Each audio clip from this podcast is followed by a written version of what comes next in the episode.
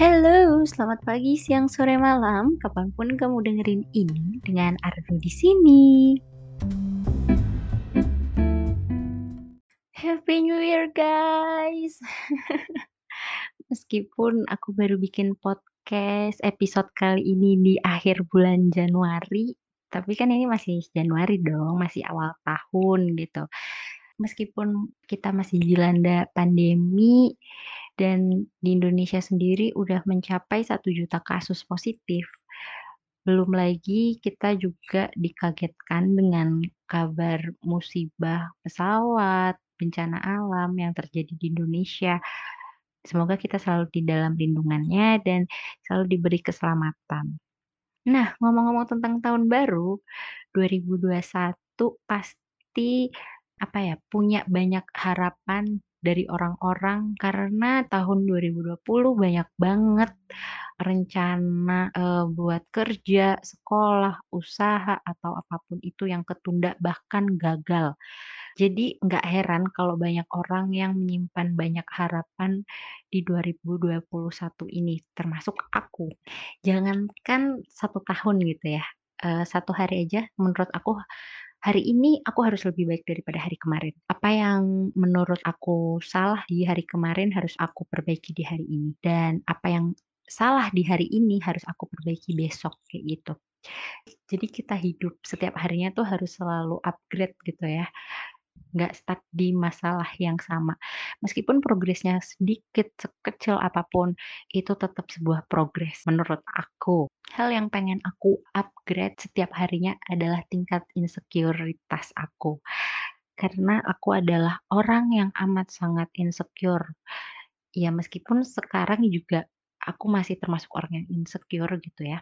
Aku masih suka nggak percaya diri, tapi aku merasa aku lebih baik daripada kemarin. Kenapa aku bisa insecure? Karena itu semua dimulai dari aku masih SD. Iya, waktu masih sekolah dasar ada temen aku yang bilang ke aku kayak gini, "Eh Nu, kamu tuh nggak cantik tahu, orang-orang tuh nggak suka sama kamu. Lihat deh ke sekeliling kamu, mereka itu tuh cuma bercanda.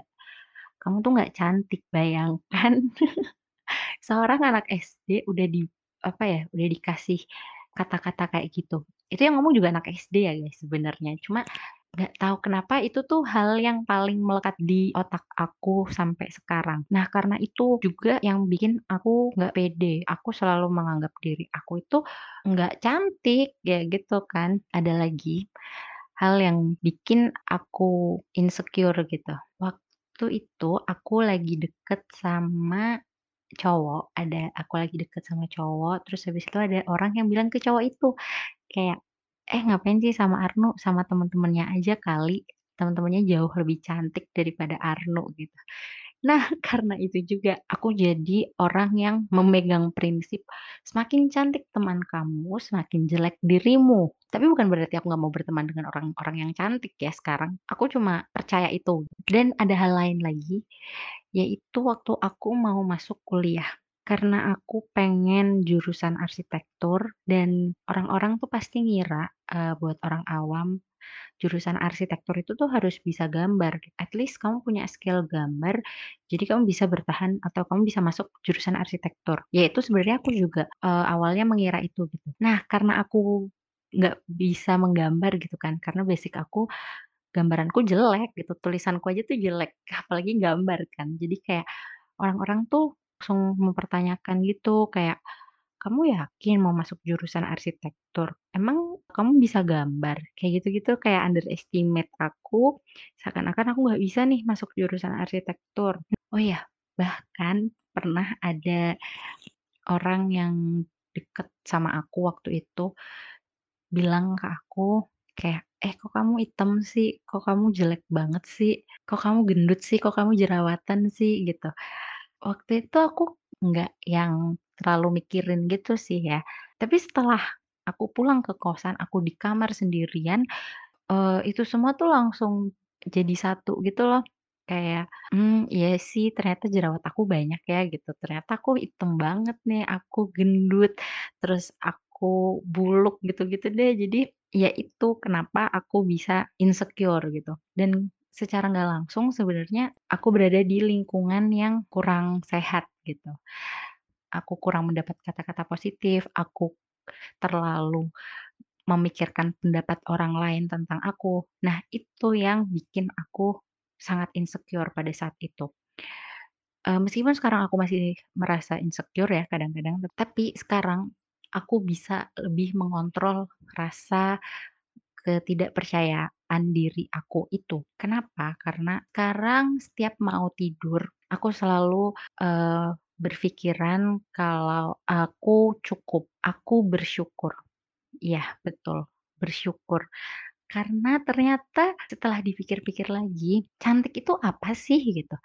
Apakah cantik itu orang-orang yang putih, orang yang mancung, orang yang mulus, orang yang tinggi, eee, orang yang berambut lurus gitu? Apakah orang-orang dengan badan yang gendut, orang-orang yang berambut keriting itu tidak cantik gitu?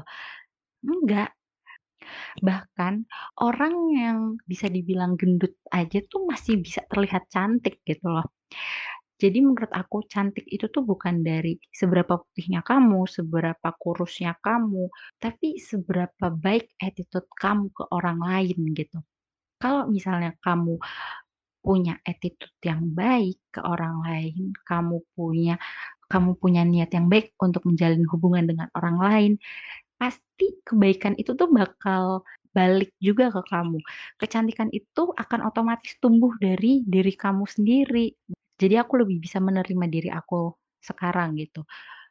Eee, bukan berarti aku jadi nggak merawat diri ya, jadi maksudnya tapi aku merawat diri untuk aku gitu, untuk kebaikan aku, bukan untuk pujian dari orang lain. Dan aku yakin di luar sana banyak juga orang cewek-cewek yang make up itu bukan buat orang lain, tapi buat diri dia sendiri gitu. Nah, apalagi sih yang bisa buat ngurangin insecure, yaitu mengurangi penggunaan sosial media. Ya, apalagi Instagram ya.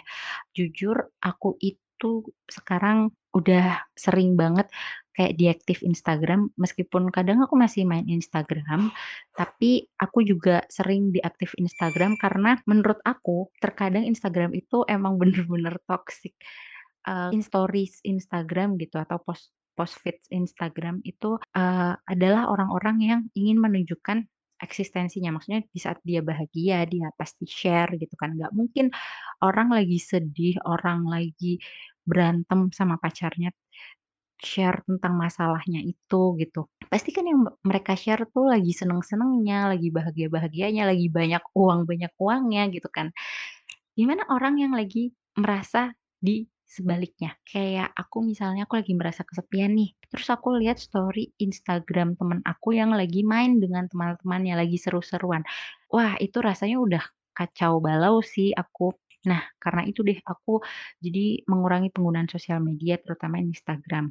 Dan saat aku nggak main Instagram itu, aku merasa lebih tenang sih, aku nggak perlu cemas tentang, eee, pikiran orang lain tentang aku. Dan dari 2 cara yang udah aku lakuin itu, aku merasa sekarang sangat amat lebih mendingan gitu daripada sebelumnya. Ya ini aku jadi berani untuk membuat podcast, padahal nggak sedikit orang yang bilang kalau suara aku tuh aneh gitu, suara aku tuh nggak kayak cewek pada umumnya, eee, suara aku tuh cempreng, macem-macem lah pokoknya.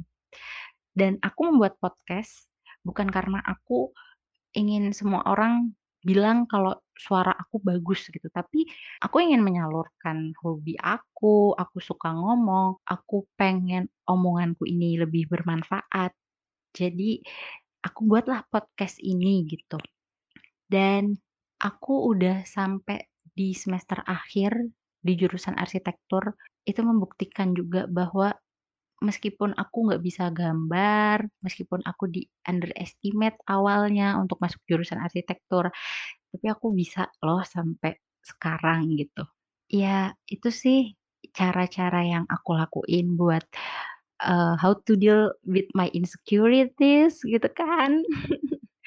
Semoga kalian yang denger ini bisa juga menerapkan 2 caraku itu Ya meskipun sekarang aku belum sepenuhnya merasa percaya diri, tapi itu sangat membantu kok. pikiran-pikiran positif, kata-kata positif itu sangat membantu kita dalam menghadapi insecurity dalam diri kita.